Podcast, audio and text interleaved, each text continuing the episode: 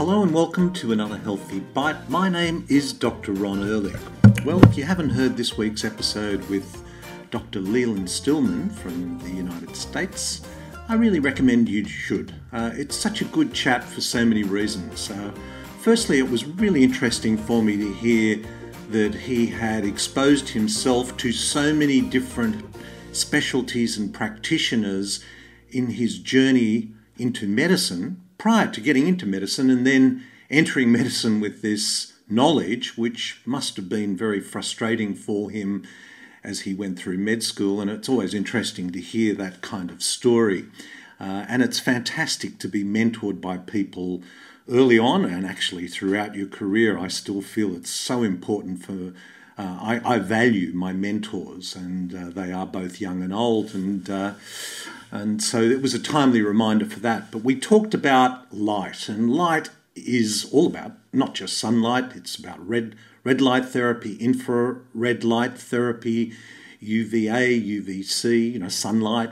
Um, and all the benefits that go through with that. I would really recommend that you have a listen to it. It's such an important topic and one that I explored last year with uh, Jason Borden Smith and talked about the effect of all of these different uh, lights on on such important aspects of our health. And I find it really interesting on another level because as a public health message, staying out of the sun has been hammered for so long. I mean, sun causes skin cancer, and so the the message is a simple one, and that is avoid the sun. And, um, and that is uh, the message that we get from the Anti Cancer Foundation. Slip, slap, slop in Australia, be sun smart. And when I go down to the beach and I actually see um, what uh, people do religiously in, with an open heart, following this kind of advice, you'll see kids that have got rash tops on that cover them from head to toe. They've got a hat on, they've got sunscreen plastered on their face at all costs, these well meaning parents are, tell, are, trying to keep their kids out of sun, um, uh, out of the sun because it affects skin cancer. Now, you know, I grew up at a time, and some of you may have grown up at a time when our relationship to the sun was very different. I mean, when I was young, uh, the idea of uh, getting a suntan was really important, and the key was to get your first burn over with early in the year. Once you'd peeled, you knew that your skin was far more resilient to uh, the sun, and you wouldn't have a sunburn, and you'd have this terrific suntan. And, and that's how we approached uh, sun uh, at that time, and we even put on coconut oil to improve our tan. Uh, it didn't have any sun protection factor in it, but interestingly, it may have had some other beneficial things, but we haven't got time to go into that. But that was our relationship with the sun, and I certainly don't subscribe to returning to that time. But this is so emblematic, so typical of the way health messages are communicated. Really simple. Sun causes skin cancer, therefore stay out of the sun. There's only one problem, well, there are actually many problems, and that is we now have a global pandemic. We're familiar with that word pandemic. It means it cuts across not just this country, but many countries. We have a global pandemic in vitamin D deficiency. Now, vitamin D is not just about getting out in the sun, of course, it involves a whole lot of other nutrients. And if you listen to that uh, podcast that I did with uh, Dr. Carolyn Dean on the magic of magnesium, that is just one of many, many other factors that go into producing vitamin D and utilizing it effectively. But it has led, this avoidance of the sun has definitely led to a vitamin D deficiency. Now, the problem with a vitamin D deficiency is this vitamin D is critically important to avoid cancer.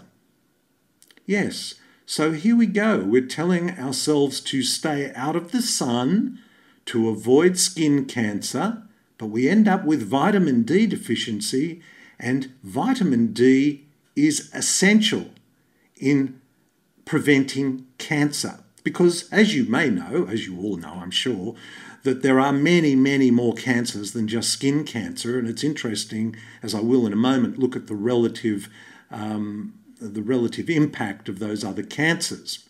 But that vitamin D deficiency makes you more susceptible to breast, colon, prostate, ovarian cancer. Not only that, it makes you more susceptible to diabetes type 2. Now, this is about a holistic approach. So, vitamin D deficiency doesn't necessarily cause type 2 diabetes on their own. We've explored low carb diets, we've explored poor sleep, but here is another really important factor.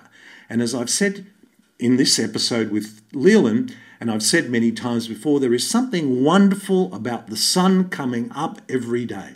We have had an important relationship, as have has almost every plant and animal uh, in the world, uh, in our planet, with uh, the sun. So the sun is a really important part of our lives, and it has been since the beginning of time. So type 2 diabetes, yeah, that's a problem. Vitamin D deficiency linked to type 2 diabetes. What else does vitamin D deficiency affect? Well, increased risk of cardiovascular disease. We'll have a look at that in a moment. Heart attack, heart disease, and stroke. What about osteoporosis? What about rheumatoid arthritis? They're all linked to vitamin D deficiency while you stay out of the sun. What about depression? Well, you know, we're going through a pandemic, and uh, even before the pandemic, mental health was a major problem. But vitamin D deficiency is linked to depression and it's actually the condition called seasonal affective disorder, which is something we intuitively all know. When we stay, when we get out in the sun, we feel so much better. And uh, in the winter months, uh, people don't feel as good because they're not being exposed to the sun as much as they could or should. And uh, that has now got a label on it called seasonal affective disorders. And I wouldn't be surprised if there's an antidepressant to treat that. I think getting out in the sun's a better one. What about high blood pressure? And again, the mental health is not just vitamin D deficiencies. We've explored the importance of um, thought, we've explored the importance of stress, we've explored the importance of relationships, meaning, uh, accomplishments in the PERMA model. But vitamin D is a factor here as well. Similarly, high blood pressure. What about cognitive impairment? I want to remind you, I'm still talking about vitamin D deficiencies here. Cognitive impairment is a huge and growing problem. Dementia, whether it be um, dementia or Alzheimer's, all different forms. And we've talked about dementia as now being classified as type 3 diabetes, uh, all about sugar's impact on our brain cells, but vitamin D is an important aspect to that. Severe asthma in children. Apparently, one in four kids in Australia suffer from um, uh, asthma. Pregnancy, fetal, and infant, devel- infant development all affected by vitamin D. But let's put it into perspective because when you look at the deaths in Australia in 2020, there were 13,775, 1,300, sorry, 1,375 deaths from skin cancer in 2020.